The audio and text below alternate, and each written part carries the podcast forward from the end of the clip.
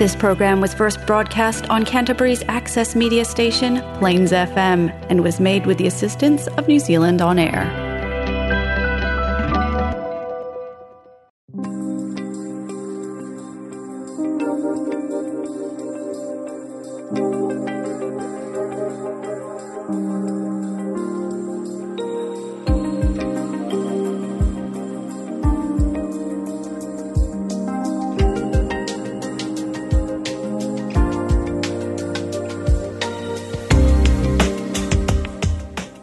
Tato. Hello and welcome to a vegan lounge. I'm James. Now, in a minute, we're meeting one of Canterbury's budding young entrepreneurs, probably quite possibly one of the youngest, actually, Daniel Williams. And uh, Daniel's here to tell us about a product we're soon to find on uh, our store shelves, a vegan product, which is 100% his baby. But first, a couple of words about the Christchurch Vegan Society, which brings you this show. If you're not already a member, and even if you are, a reminder that by joining, in the, in the words of the Society itself, you are supporting an organisation that strives to make a difference for animals, our health, the earth, and our community. And by joining, you'll be entitled to receive the fortnightly newsletter, which provides a wealth of news and information, always new products, uh, events, services, such as the amazing Vegan Angels, who you might have heard of. Now, the Vegan Angels, uh, in partnership with the Green Dinner Table, who's uh, some, somebody else we might be speaking with or about at some point, and the vegan angels are here for any of us who, for some reason or other, might be confined to home and unable to attend to essentials, getting food to the table, and so on, which might tell you something about the spirit that drives the Christchurch Vegan Society, the Vegan Angels. Now, I did notice last newsletter um, also the work of a sublime, to my eye, artist whose name was new to me, Ruth Kaloran. And Ruth has designed some cards which you can purchase through the Vegan Society shop, but there was a link through to a gallery of her work. Uh, paint, paintings and sculpture, some very lovely forms, dreamy images. Ruth Kaloran, quite spellbinding, really. Vegan Lounge, chch at gmail.com to contact the show. And if you'd like to contribute in any way, have a story to share, suggestions of a guest who might be um, interesting to others, um, you get in touch with us. veganlounge.chch at gmail.com. Daniel Williams. Really appreciate being here, eh? It's great to have the opportunity to talk to you about about the vegan lifestyle and that. Fantastic to meet you. And you know, I we bumped into each other as we came into the studio, and I thought that's got to be him. You're just bounding across the street. When we must have um, communicated by email maybe four or five times, and your energy comes bouncing out of onto my screen. And I thought, gosh, that guy is full of energy. Even it just comes through in his emails. So um, it wasn't surprised. I just knew, was, oh, there's that guy. That'll be Daniel. Yeah, no, it's definitely come, definitely come out. I'm extremely passionate for the vegan lifestyle, and that it's just a just something that's very interesting to me. Just the whole. Okay, well, look, we'll get to we'll get. I'm interested to see how that happened. Yeah, I want. I'm really interested to know about your product.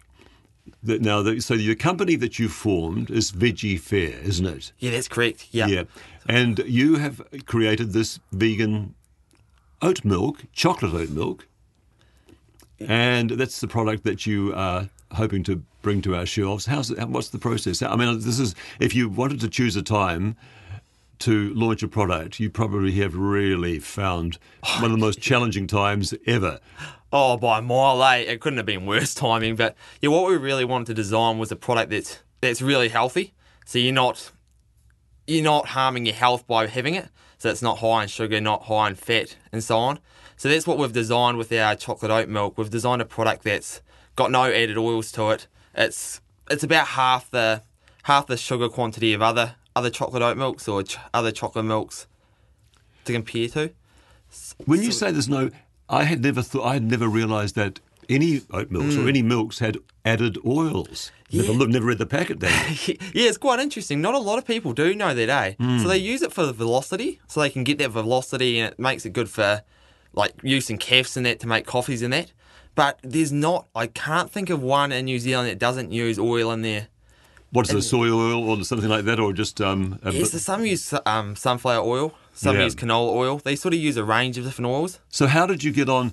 You know, how how did your product manage to be palatable and do all the things the product needs to do without the addition of oil? So we sort of we use the oats to make a make it thicker rather than alternatively using oil. So we use the oats to make it thicker and more comparable to dairy. Along with we use a natural gum called gellan gum. So that's a natural gum you can find out. It's a plant gum. We use that to make it also thicker in terms of comparing it to to dairy. Is that agar agar or something like that? I think they've almost all got they've all got that gum Oh, they've somewhere. all got gums. Yeah. yeah, yeah, no, they've all got gums in them. So we use the gum to make it comparable to dairy. Yeah. Our main goal making it was to make it not taste like oat milk, because we found lots of people, especially like dairy dairy consumers, and that don't like the taste of oat milk. So our goal was to make the transition from dairy to a dairy-free lifestyle as easy as possible. We had to make it taste like dairy. So we've made the oat taste completely wiped it out, so it doesn't taste like oats. It tastes you're more related to dairy than oats. Because I think uh, I was reading, I think a barista, there's a cafe, I think it's on uh, Cranford Street called Origin Oh, yes, Cafe. yes. And that's a pretty much a vegan Yeah. um, cafe.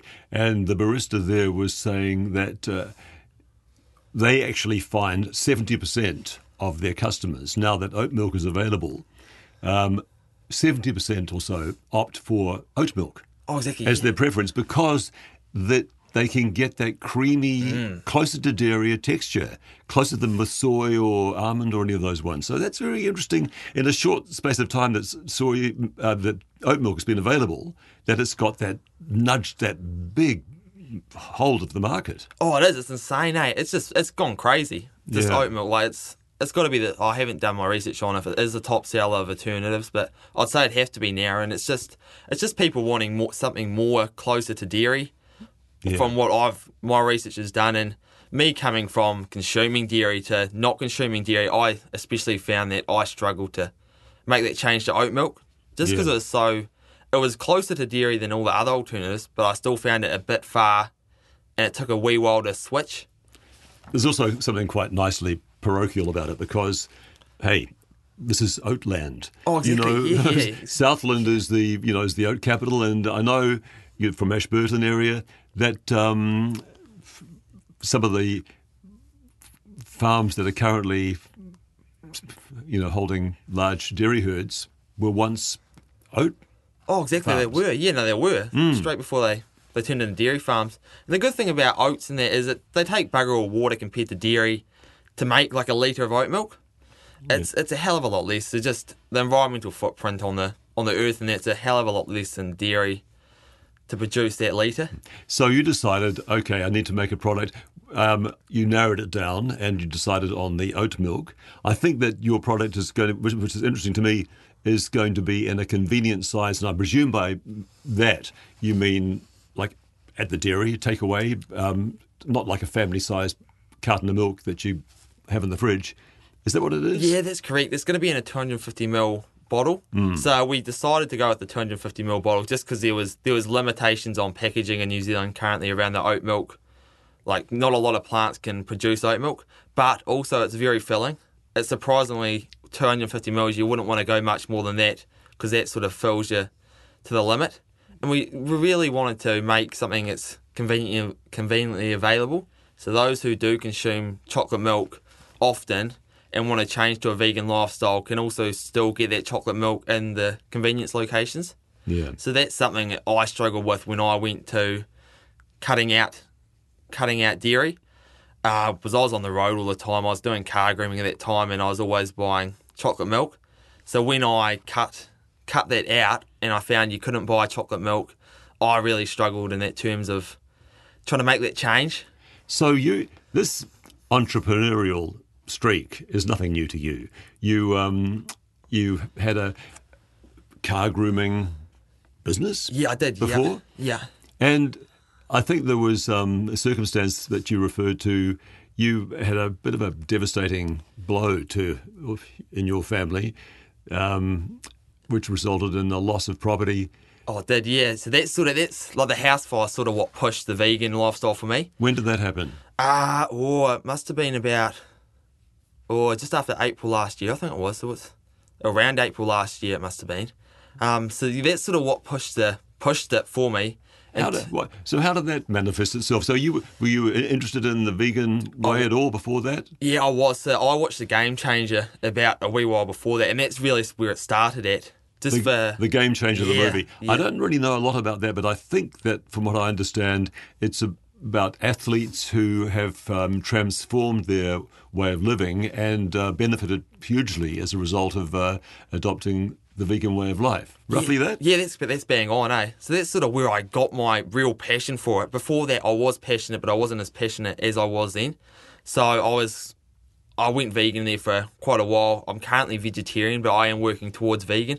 My diet this morning, it's very close to vegan already. I basically live off the fruit bowl. It's basically that's all I eat, and just vegetables and fruit. I don't eat a lot of junk food or anything.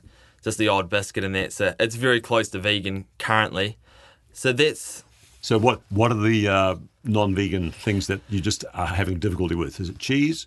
Uh no, I don't eat a lot of cheese. It's more just the odd biscuit in that. So I'd say I'm very, very close to I don't drink milk. I drink oat milk. Um it's more just the odd biscuit in that. So I could easily make the switch. It's very interesting that you say that because I'm, you know, more recent than you, really, this this Yeah. year, and the hardest thing I find is biscuits. Yeah. And you go to a store and now. One, a couple of the supermarkets sell um, New World and Merivale Fresh Choice. They Yeah. have bakeries and they do their own biscuits. They, you Oh, know, yes. they're pretty good, but Yeah. expensive. But um, so I thought, I'm no, I'm, I'm going to make my own. It's actually not that hard. I made some excellent one bowl chocolate chips the other day. Yeah. And uh, I thought that's really a, a gap that needs filling. Is the um, is biscuits. Yeah, there's almost you send that through to me. I'll send that Yeah, through to you that- because it works. And I've got another um, a vegan ap- apple cake, which um, in fact I think I might even bring that up on, on next show. In a couple of weeks, we'll talk about the uh, vegan apple cake. Yeah. You've just given me a thought there. You're listening to a vegan lounge. My guest is Daniel Williams. I'm James. Lovely to have you along. So biscuits is the um, is the big weakness at the moment. What about the rest of your family? How many in your family? Ah, so there's five in my family. And see, the other thing is none of them are vegan, so they all consume meat and dairy. So you you got pantries full of dairy products and all meat products and that. I don't, I haven't touched meat in a long time, but and nor have I touched like just the normal dairy. But all our like biscuits and letter dairy, cons- like dairy ones and that. Yeah. So that's that's that's like just going off your last episode. That's sort of where it popped up. So in my head, looking at what I'm what I'm eating, and it's basically only biscuits that that I'm eating with dairy in them. So it's Because was- because there's nothing like it. I mean, it's part of our culture anyway. A biscuit and a cup of tea, Oh, um, yeah. and it just fills that gap between meals or something. That's what we Kiwis like. It's biscuits. We Oh, well, exactly, I yeah. thi- yeah. We just need to see more um, commercial producers. I noticed. Um, I just happened to notice, just incidentally, in the latest vegan newsletter, um, Vegan Society newsletter, chocolate. There's some really good chocolate being made in New Zealand, and there's a, I think, a local company called Bennetto, Bennetto Chocolate. Quite expensive, but it's absolutely sublime. So there are very various little specialty things um, being made. Oh, I agree. Yeah, and it's definitely starting to pick up in terms of like it's becoming easier and easier. It's in terms of like living a healthy vegan lifestyle. I don't. I feel like that's not that hard in terms of there's plenty of like getting fruit and all that and vegetables and that. Now tell me what what. So it's a couple of years really that you've been vegetarian vegan. Yeah. What have you noticed about your energy, your health in general, how you feel? Uh yes, I feel by a mile the best I've ever felt. In terms of stamina and all that, it's by a mile way, way above what I've ever felt. I actually did so I was doing quite a bit of biking on the bike track. So I actually did my best like on the mountain bike. I actually did my best by a mile fastest lap on a wee BMX bike after a while going vegan. So like I was way bigger, way less, like faster than on the on the mountain bike. So just overall, my stamina and all, just the total feeling, I feel way better. Eh? I've got a lot more energy. It's insane actually how much better you feel cutting out that.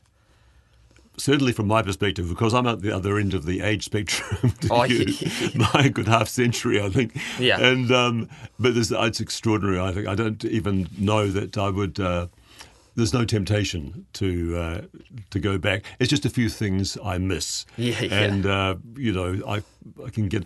Uh, it's uh, for me. It's meaty textures, actually. Oh, yes. and- and- but I've discovered that uh, mushrooms and the, the various, and of course, there's all the uh, fake meats and things which I have yet to um, explore. Uh, do you get into any of that? Any of the um, the like? I know that uh, Burger King do a McWhopper. Or, it's a Whopper, of course.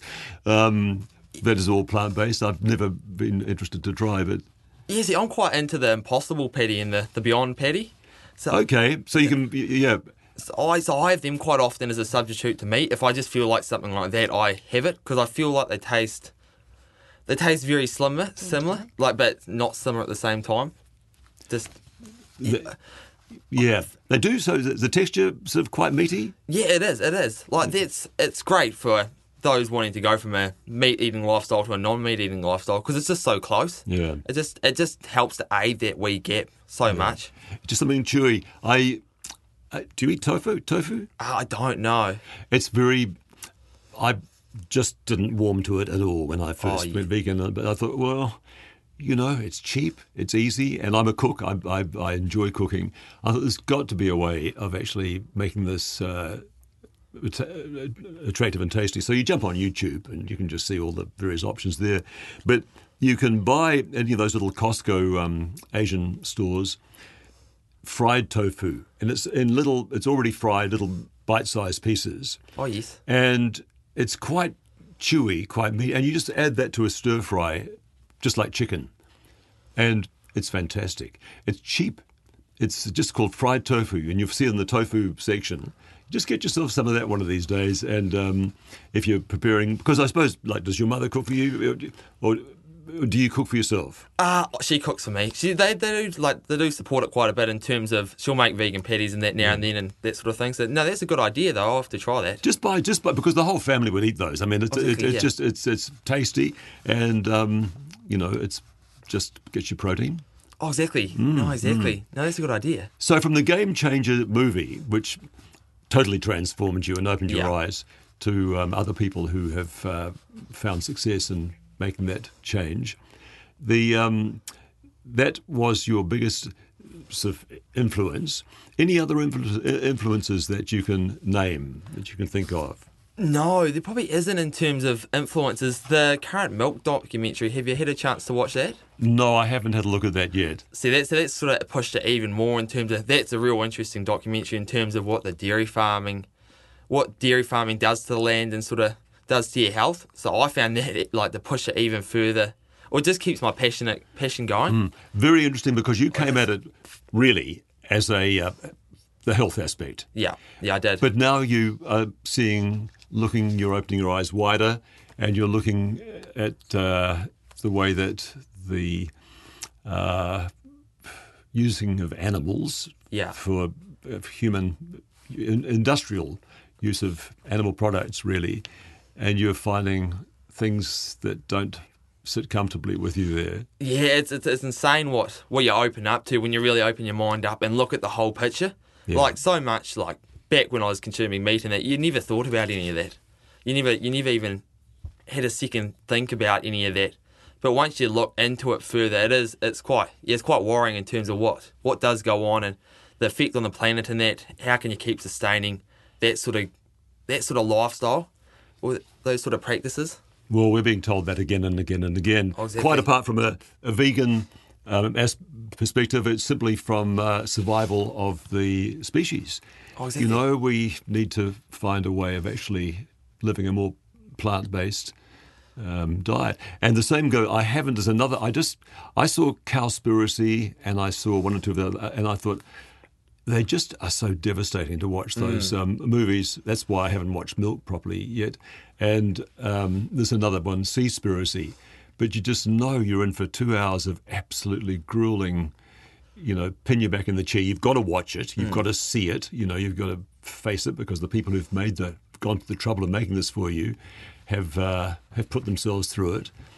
Um, you know, Oh, it's, yeah, it's insane, eh? It's yeah, it, it's shocking. It was it's the stuff you never knew went on when you weren't thinking about it. and, and you know, so it, it's not really. It's, I mean, anything is better than nothing. But to say, oh, look, I'll just, I, but I'll eat fish. Fish is okay, but fish are just fish. They've got their families, they've got their lives, they've got um, um, they're sentient beings, and uh, it's you know, sooner or later, you can see why people 100% vegan seems to be the path that people end up following. Oh, exactly. Yeah, no, exactly, and it's it's a lot cleaner, or it's miles, miles cleaner than eating eating a vegan. Um, uh, sorry, vegan. Eating a dairy or a meat lifestyle. Just it's sort of the only way forward in terms of sustaining a clean planet, or actually reco- trying to make it recover. Like we're sort of Five at a to go. point where it's on tipping edge, isn't it? Okay, let's get back to Veggie Fair, to your product. So, how how far down the track are you? Uh, so currently about a week to Oh, two gosh. weeks from launching. Really? Yeah, so we're, we're quite far down the track as it is.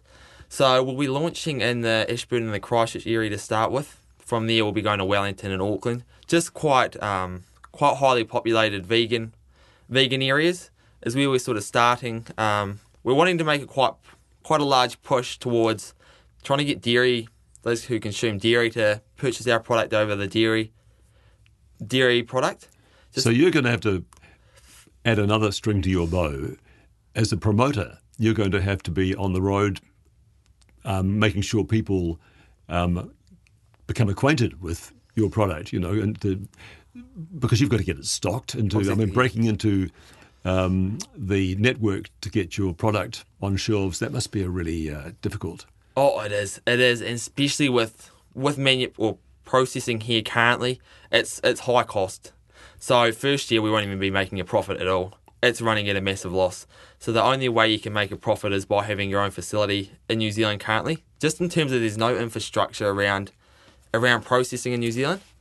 So that's something I, I sort of think about current like if we keep going in terms of not not having a lot of processing opportunities in New Zealand, we're going to end up getting taken over by by overseas companies in terms of there's going to be a lot more of their dairy alternatives or meat alternatives on the shelf than actual New Zealand ones.